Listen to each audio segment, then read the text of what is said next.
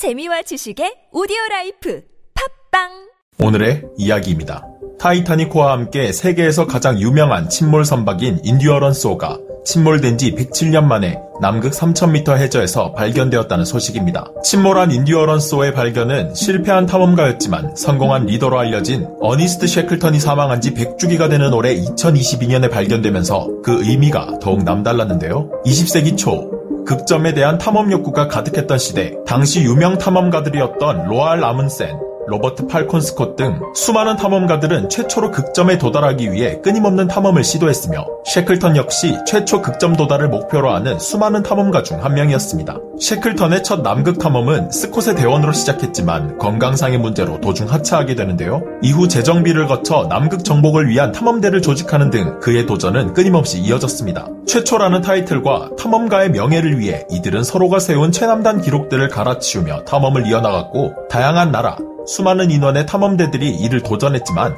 결국 최초의 남극점 정복이란 타이틀은 아문센이 기록하게 됩니다. 아문센이 최초로 남극점에 도달하기 전 인류가 도달할 수 있는 최남단에 도달한 기록을 가지고 있는 셰클턴은 최초의 남극점 도달 대신 남극 대륙 횡단을 계획했는데요. 이 남극 대륙 횡단에 사용된 탐험선이 바로 인듀어런스호였습니다. 실패한 탐험가이자 성공한 리더, 실패와 성공, 정반대의 의미가 공존하는 모순적인 셰클턴의 수식어엔 어떤 사연이 담겨져 있을까요? 남극 횡단을 함께할 탐험대를 조직하기 위해 구인 광고를 낸 셰클턴. 당시 구인 광고는 지금 봐도 지나치게 진실된 파격적인 광고로 현대의 광고 전문가가 가장 역사적인 광고로 이 광고를 언급할 만큼 획기적이었습니다. 위험한 여정, 적은 임금, 혹한, 몇 달간 완전한 어둠, 끊임없는 위험, 무사기한 불확실, 성공 시 명예와 영광, 요즘 같으면 거들떠도 안 볼 구인 광고겠지만 이 내용은 20세기 초 사나이들의 모험심을 자극하는 데 성공하면서 197대 1이란 경쟁률을 기록하며 마침내 27명의 제국 남극 횡단 탐험대가 조직되었습니다. 이들의 시작은 순조로워 보였지만 당시 탐험대가 조직된 시기는 1914년. 탐험대가 조직된 후 제1차 세계대전이 발발하면서 이들의 출항은 사실상 무산에 가까워졌습니다.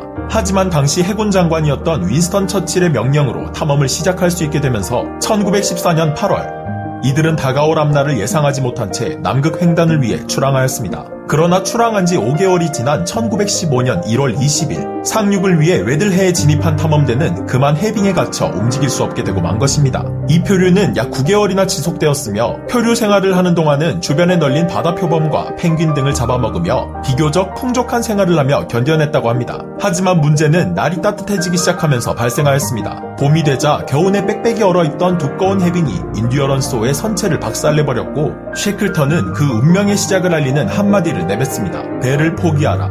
배를 포기하면서 꼭 필요한 생필품을 제외한 배와 나머지 물품들을 버린 채 보트를 이끌고 행군을 시작한 탐험대. 결국 11월 21일 인듀어런스호는 완전히 가라앉게 되고 유빙 위에 캠프를 지어 생활하던 탐험대는 얼음이 녹기만을 기다리며 하루하루를 버텨가고 있었습니다. 그로부터 몇 달 뒤인 4월 8일 마침내 유빙이 갈라지며 얼음이 녹기 시작했고 탐험대는 자유를 외치며 보트를 띄워 육지를 향해 이동해 나섰지만 흐린 날씨와 거센 물의 흐름, 위협적인 얼음 덩어리들은 이들을 난항에 빠뜨리기도 했습니다. 4월 15일 엘리펀트 섬 발렌타인 곳 탐험대는 출항 이후 처음으로 육지를 밟았지만 그곳은 무인도. 식량과 거주를 해결할 수 없을 것이라 판단한 셰클턴은 지금까지 생존해낸 것도 기적이었지만 더 큰 기적이 따라야 할 무모한 계획을 발표하는데요. 그 계획은 사우스 조지아 섬으로 이동해 구조대를 불러오는 것이었습니다. 이 계획이 무모한 이유가 있었으니 엘리펀트 섬에서 사우스 조지아 섬까지 이들이 이동해야 할 거리는 1300km. 서울과 부산의 거리가 약 400km인 것을 감안한다면 육로도 아닌 남극해를 조각배 한 척으로 건너야 한다는 것은 자살행위나 다름없었죠. 게다가 이들이 통과해야 할 드레이크 해협은 세계에서 가장 사나운 바다로 시속 100km의 바람과 20m의 파도가 몰아치는 곳으로 유명했습니다. 이 도전이 무모한 것을 알고 있지만 언제 올지 모를 구조선을 마냥 기다릴 수 없었던 셰클턴은 마침내 4월 22일 엘리펀트 섬을 떠나 사우스 조지아 섬으로 향합니다. 셰클턴은 떠나기 전 섬에 남은 인원들에게 유언과도 같은 한마디를 남겼는데요. 한 달 후에도 내가 돌아오지 않으면 날 기다리지 말고 탈출해라.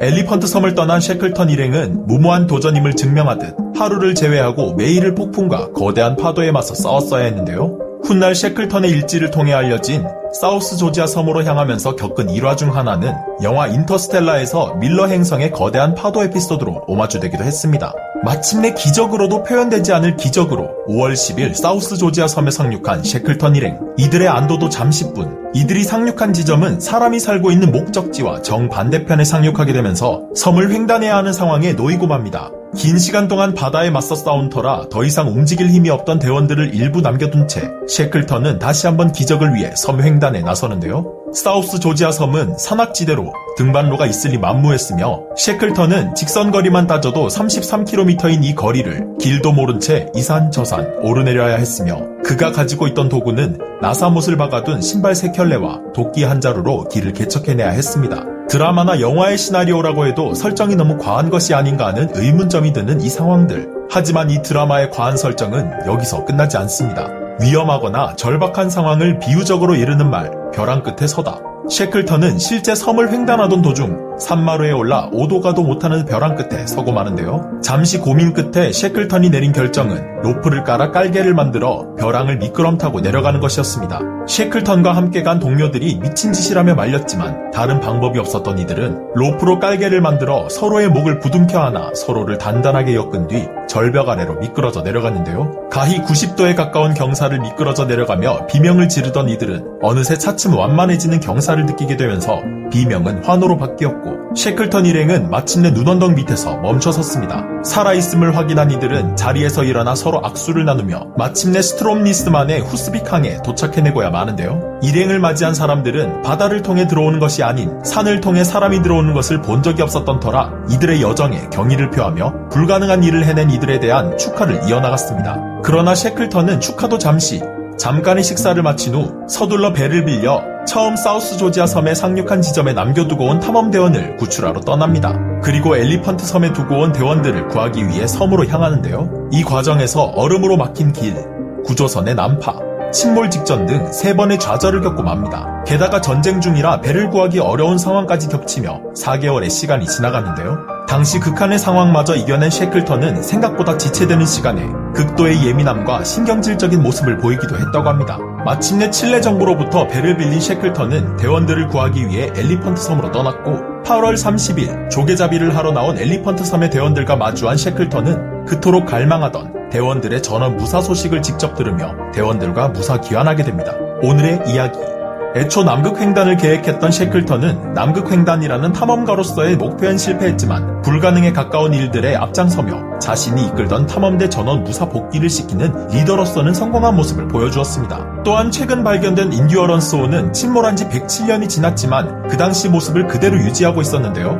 107년이 지났지만 침몰 당시 그대로의 모습을 유지하고 있는 인듀어런스호. 그런 인듀어런스호를 이끈 사망 100주기를 맞은 참 리더 어니스트 셰클턴. 기적의 삶을 살아온 이들이 다시 세상에 나온 것은 혼란한 시기에 세계의 지도자들에게 깨달음을 주기 위한 또 하나의 다른 기적이 아닐까요? 오늘의 이야기 마치겠습니다.